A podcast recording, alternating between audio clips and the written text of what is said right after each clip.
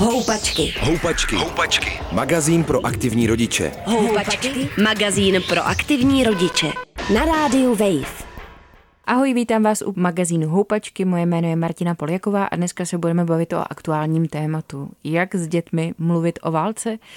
Aktuální válečný konflikt na Ukrajině na kilometry téměř na našich hranicích se dotýká každého z nás. A i když se neválčí přímo na našem území, tak rozhodnutí lídrů obou stran sporu mají přímý dopad na naše rodiny. My jako dospělí máme spoustu způsobů, jak na neurčitý pocit nebezpečí reagovat, jak ten stres přeměnit v akci. Ale jak současnou situaci vnímají naše děti? Co o té situaci vědí a jak o tom s nimi mluvíme? Na tohleto všechno se budu dneska ptát mých dvou hostek. Ve studiu vítám Terezu Lípoldovou. Tereza je historička a matka dvou a půleté Ady. Ahoj, Terko. Ahoj. A taky tu vítám Míšu Trtíkovou Vojtkovou, matku dvou synů, sedmiletého Fanči a tříletého Vincenta. Ahoj Míšo. Ahoj. Po dlouhé době jsme tady ve studiu, takže to jsem velmi ráda, že vás vidím takhle naživo. Ale na druhou stranu to naše téma je poměrně těžké. Přesto se zkusíme na něj podívat očima dětí a taky nás rodičů, protože všichni za poslední 14 dní, tři týdny jsme ho řešili. Jak tedy s dětmi mluvit o válce? Terko, co si myslíš, že Ada ví o tom, co se v současnosti děje? Jí dva a půl roku, takže vůbec nemá jako představu, co je jako Rusko, jenom jako to, co jsme jí říkali, ví, že je to prostě země, která je od nás jako poměrně daleko, ale Ukrajina je země, která už je blíž. Takže to, co ona vnímá, jsou vlastně emoce, které my nějakým způsobem předáváme a který ona hlavně vnímá u nás, protože ta situace je pro každého jako poměrně nová a hrozně nás to všechny jako zasáhlo ty emoce cloumají prostě se všemi dospělými a vlastně i s dětmi. Jak to pozoruješ na svých dětech, eh, Míšo? Jak se třeba liší reakce staršího a mladšího syna? Co je vlastně válka pro ně? Válka je pro Fanču strach.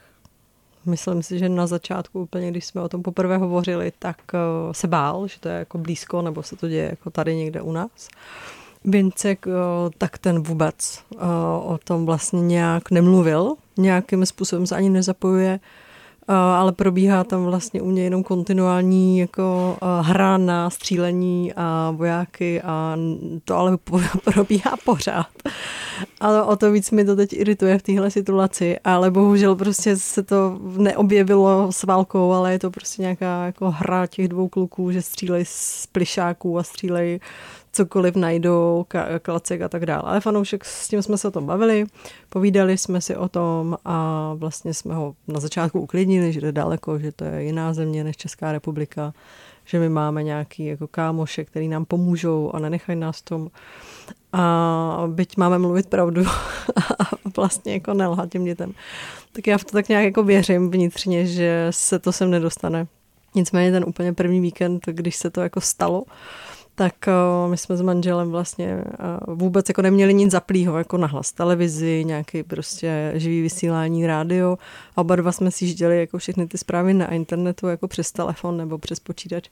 A nějak jsme to jako neventilovali, ani jeden, protože jsme byli strašně překvapení, takže vlastně ten víkend prožili ty děti v takovém, jako, že se nevědělo se, co se děje, že napětí jako mezi mnou a Honzou respektive ne mezi náma, ale že to bylo hrozně zvláštní. Hmm. Jo, že... Přesně, takový jako neurčitý napětí, hmm. o kterým vlastně vůbec nevíš, nemáš to, ty to nemáš hmm. rozmyšlený a vlastně vůbec nevíš, jak o tom jako komunikovat s tím dítětem. Jo. A navíc ty děti přesně jak tahají z nás ty emoce, nebo respektive jako spoustu věcí, co se dějou, tak oni čtou z našich výrazů, z tónu hlasu, tak, tak jsou trošku jako nervózní z toho, že najednou prostě najednou je něco, nějaké nebezpečí, které se komunikuje mezi těmi rodiči a oni často teda mají pocit, že to je jako problém třeba, který způsobili oni. Jak třeba v souvislosti i s těmi obrazovými materiály, které můžou potkat děti? Jak to jako řešíte?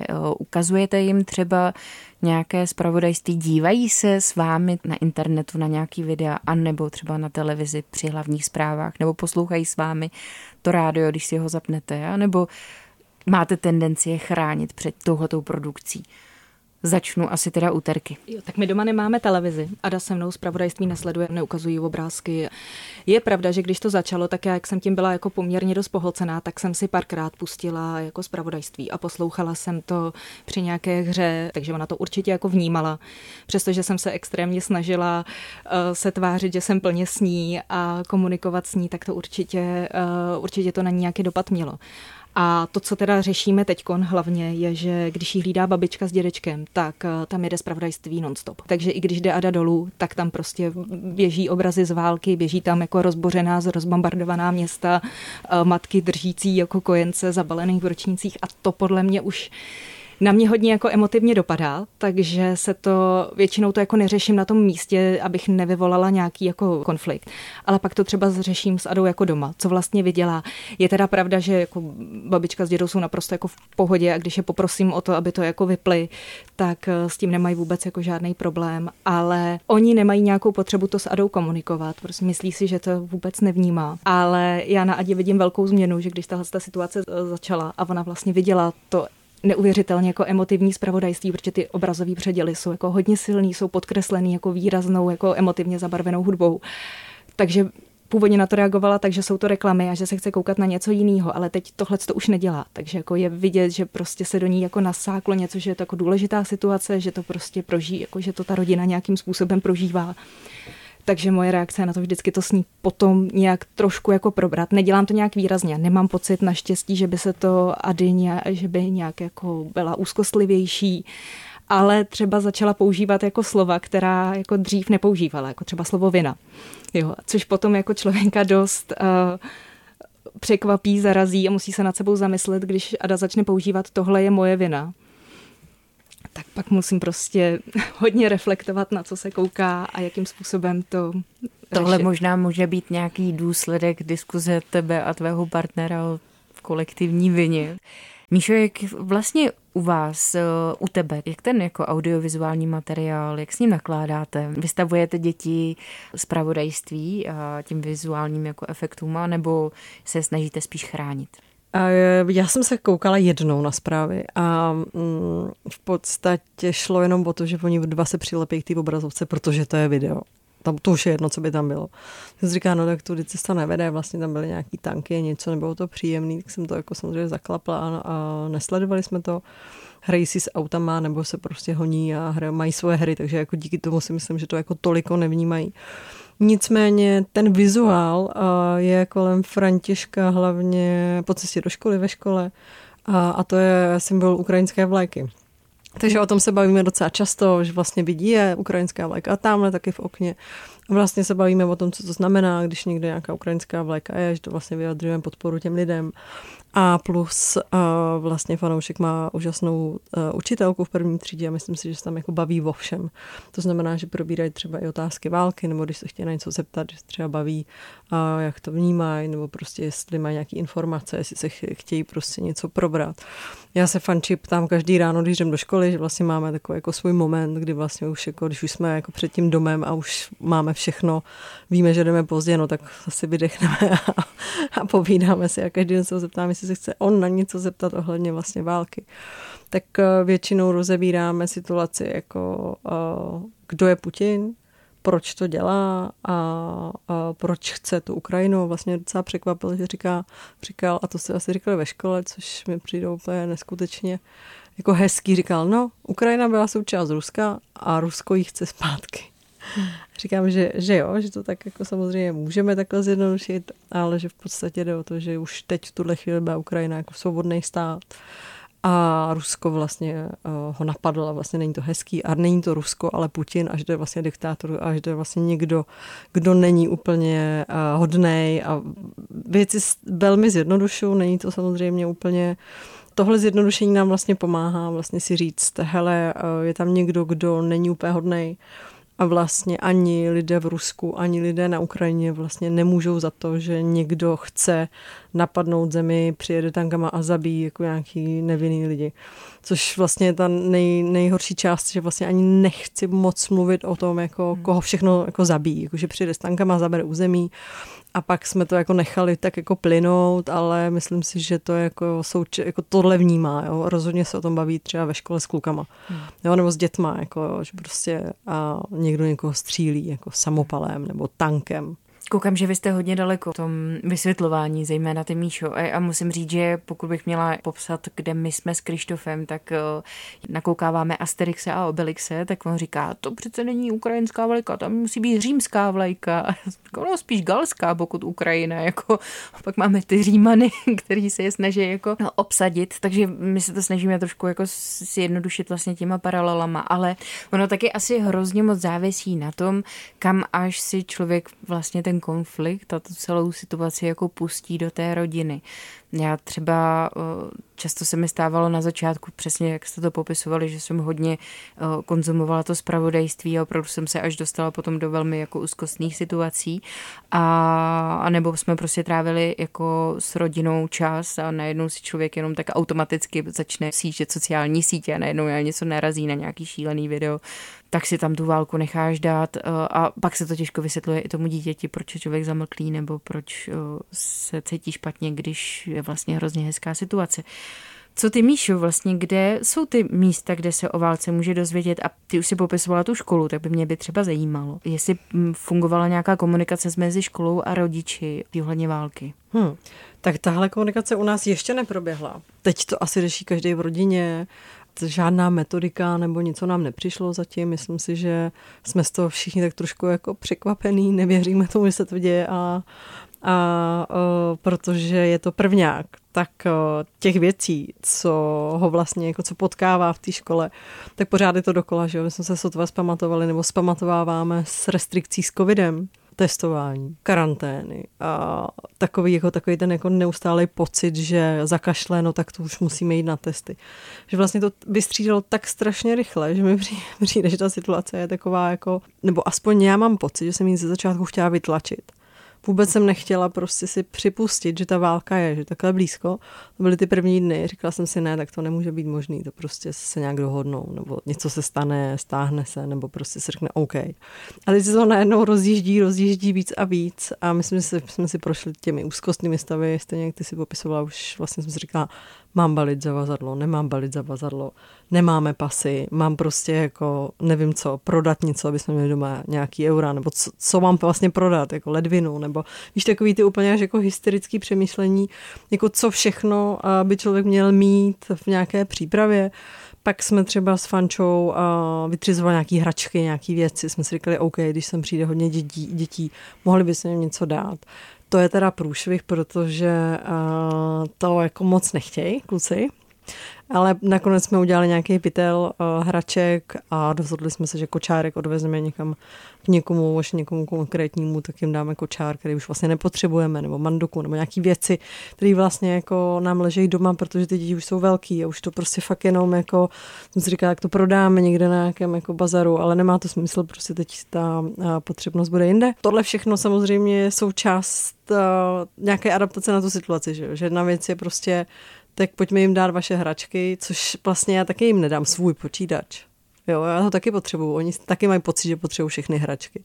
Takže to musíme tak nějak postupně dovysvětlovat a říkat, že vlastně ty děti vlastně sem přijdou a nemohli si vzít toho víc a že to je vlastně hezký se s nima podělit, že tady máme fakt hodně hraček, s kterými asi nezvládají hrát a že stejně jsme si o tom jako říkali, že když něco dostanou, tak něco musíme někam jako dát nebo prostě dát do pytle a někam to pak poslat. Teď, co nás vlastně bude čekat, tak uh, strašně velká vlna uprchlíků, vlastně to bude další prostě součást té adaptace a tak dále, takže to si myslím, že na tohle by jsem jako chtěla ještě se jako připravit, jak to komunikovat s těma dětma, nějakým způsobem to dát dohromady, třeba někam fakt zajít nebo s nějakou rodinou prostě se jako dá do kontaktu, že jo, prostě klidně si můžou děti pohrát občas nebo jim nějak pomáhat, ale aby to bylo s někým konkrétním. Panuje u vás v rodině nějaká schoda na tom, jak eh, tu situaci komunikovat s dítětem, respektive jak ji potom třeba řešit, nejdřív s dítětem, nebo jak se na ní připravit. U nás třeba doma by to bylo tak, že můj muž jako velmi dlouhou dobu vlastně nechtěl vůbec připustit nějakou eskalaci toho konfliktu směrem k našemu území, že je v tom geopolitickém rámci a pořád ho bere za platný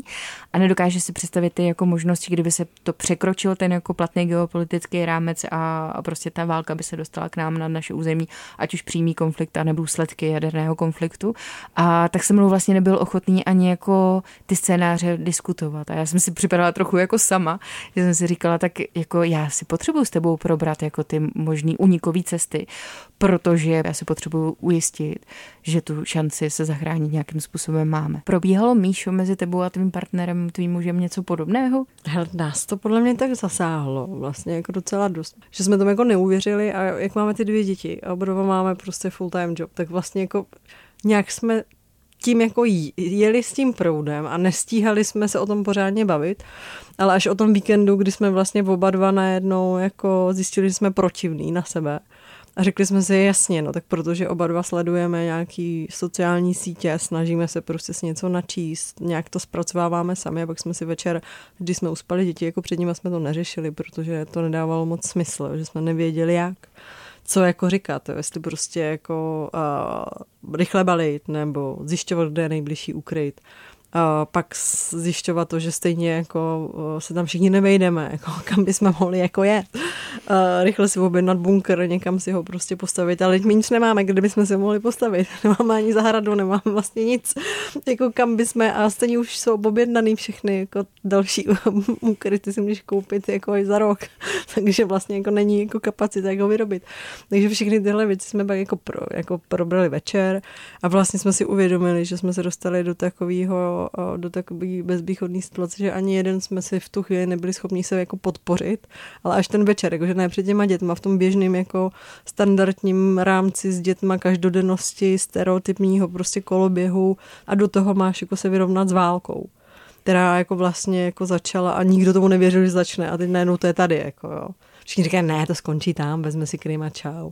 A najednou vlastně už jsme jako blízko toho, že uh, Rusko a Amerika má prst na červeném tlačítku a, a, a vlastně si říkáme, no tak dobře, tak ta teorie her, teda jak to vlastně dopadlo, jo, jako, jak to skončí prostě. Půl hodiny, hele. Hmm, no právě, no. A teď, jo, a teď pak si říkáme, no dobrý, takže kam se budeme schovávat, co budeme dělat, za dvě hodiny vylezeme a budeme mrtví po dvou hodinách, jako, jo, a teď tyhle věci jsme se jako probírali, bavili jsme se o tom, Vlastně jsme nedošli jako pořádně doteď k ničemu, já nemám nic baleného samozřejmě, takže jestli budeme muset jít do krytu, tak my tam přijdeme pozdě bez ničeho, takže jsme v klidu.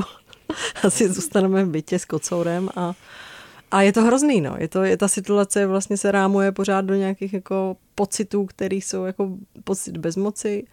Vlastně nevíš, co máš jako dělat, všechno si jako přečteš, trošku to bereš malinko s humorem a občas komunikujeme s rodičema, což vlastně jako další jako věc, že vlastně zažili 68. Je to vlastně něco, co pro ně je absolutně jako nepřijatelného. Pro spoustu z nich to může být návrat o 30 let zpátky nějakým časovým výtahem, protože prostě pro spoustu z nich, přesně generaci našich rodičů, to byl odchod se sovětských vojsk, který pro ně prostě v tom 92. roce byl konec odstrašení a toho nebezpečí, který oni prožívali každý den. Tě k tomu napadá. Terko? Jako, jo, promiň. Mě ještě k tomu vlastně napadá jedna věc a to, že vlastně všichni teď zakoušíme tu iluzi míru, kterou jsme tady po těch 30 let měli. A mě to vlastně poslední dobou hrozně učí žít tím přítomným okamžikem, jo, prostě věnovat se Adě, když na ní mám čas. Ne nějak pateticky nebo emotivně, nebo to nějak na ní jako přenášet. To já třeba ano. Jakože fakt prostě mazlím se s Krištovem, co to jde, jako protože přesně vidím tu situaci lidí, kteří tuhle tu šanci nemají. No. Vlastně si začínám daleko víc uvědomovat a vážit si těch jako chvil, který mám jako s Adou a mám vlastně pocit, že i tohle to jako otevřelo i nám jako partnersky jako oči, jo, že první první dva týdny té eskalace toho konfliktu nás to naopak jako spojilo a mě to hlavně jako otevřelo oči, že je potřeba jako být s tou Adou, když s ním chci být a můžu být a nekoukat furt na sociální sítě. Strašně moc času tráví člověk jako věcma, který, má vlastně jako Třeba nemusí. v práci. Třeba v práci. to si taky říká, ty jo, je má smysl ještě pracovat. Včera, Má když samozřejmě. jsem šla do práce, jasně, a včera, když jsem šla do práce, tak jsem přesně koukala takhle na ten chodník a říkala jsem si, ty a co když je tohle tvůj poslední den? No, nic. Máte pocit, že vy jako ve své situaci jste schopní třeba nabídnout nějakou přímou pomoc uprchlíkům, přeměnit emoce a tu frustraci v něco aktivního? Míšo? Hele, já si pamatuju, jak jsem vlastně tak trošku jako z toho aktivního občanského života a politického nějakého zapojení se jako docela vyhořela. Takže si na to dávám strašně pozor. A samozřejmě první věc, kterou uh, tak nějak eh, člověk má pocit, že musí něco okamžitě udělat, něco prostě jako odvíst někomu, jet na ty hranice, dovíst tam ten čaj, odvíst ty miminka s těma maminkama a tak dál. A vlastně já jsem si o tom začala něco číst. Na internetu najde spoustu článků, rád, rozhovorů, kde vlastně říkají super, ano, tohle je manická fáze, pozor na ní, prostě jako musíme zpomalit. Nemusíme stihnout všechno teď, budeme to muset řešit třeba následný půl roku, rok. Jo, pět milionů lidí, jako, nebo jaké jsou zatím odhady, bude prostě na nějaké cestě, možná zůstanou u nás, možná půjdou dál. Takže vlastně jako já si tak jako chystám nějaký věci, co můžeme použít. Jo, já teďka nechci prostě vzít milion věcí, co mám doma a nahrnout to na nějaký místo. I kdyby ta válka nebo prostě ta agrese skončila, tak ti lidé se v tuhle chvíli absolutně nemají kam, nebo kam, kam vrátit. To jsou prostě rozbombardované místa. Asi nějakou dobu tady stejně, i kdyby to teď skončilo, tak stejně nějakou dobu tady budou muset být, někde bydlet, mít nějakou, nějaký potřeby, aby jsme jim naplnili ten pocit bezpečí. Ale druhá věc je, že člověk se musí trošku jako připravit na to, co se jako stane. Že sem přijde spousta uprchlíků, že budou mít třeba nějaký syndrom traumatický a že to vlastně se to bude projevovat i tak, že třeba nebudou úplně jako v pohodě. Jo, že budou prostě brečet, budou prostě ve stresu, budou mít depresi. Takže já se jako snažím trošku si potom něco přečíst a nevyhořet teď. Protože my se musíme vystřídat, ta věc a, a prostě musí probíhat na směny. Ten rozdíl oproti těm ostatním uprchlickým vlnám je asi v tom, že tady ta blízkost té války a to bezprostřední ohrožení je daleko větší než u těch jiných vln, kde měl člověk možnost vlastně se zapojit a pomáhat tím lidem v nouzi. Já už uzavřu to téma. Myslím si, že to není naposledy, co to tady otevíráme, to téma, protože asi všem je nám jasné, že i kdyby teďka došlo k nějakému příměří, tak ty důsledky války budou trvat ještě dlouho. Děkuji Terce, děkuji Míše, že jsme si dneska povídali o tom, jak s dětmi mluvit o válce a že jste nás nechali nakouknout do svých rodin. Vy si nás poslechněte každou středu na rádiu Wave v pět hodin, anebo v podcastových aplikacích, v aplikaci Můj rozhlas a buďte zdraví. Ahoj. Ahoj. Ahoj. Houpačky. Houpačky. Magazín pro aktivní rodiče, který sebou můžeš vozit v kočárku. Přihlas se k odběru podcastu na wave.cz lomeno podcasty a poslouchej Houpačky kdykoliv a kdekoliv.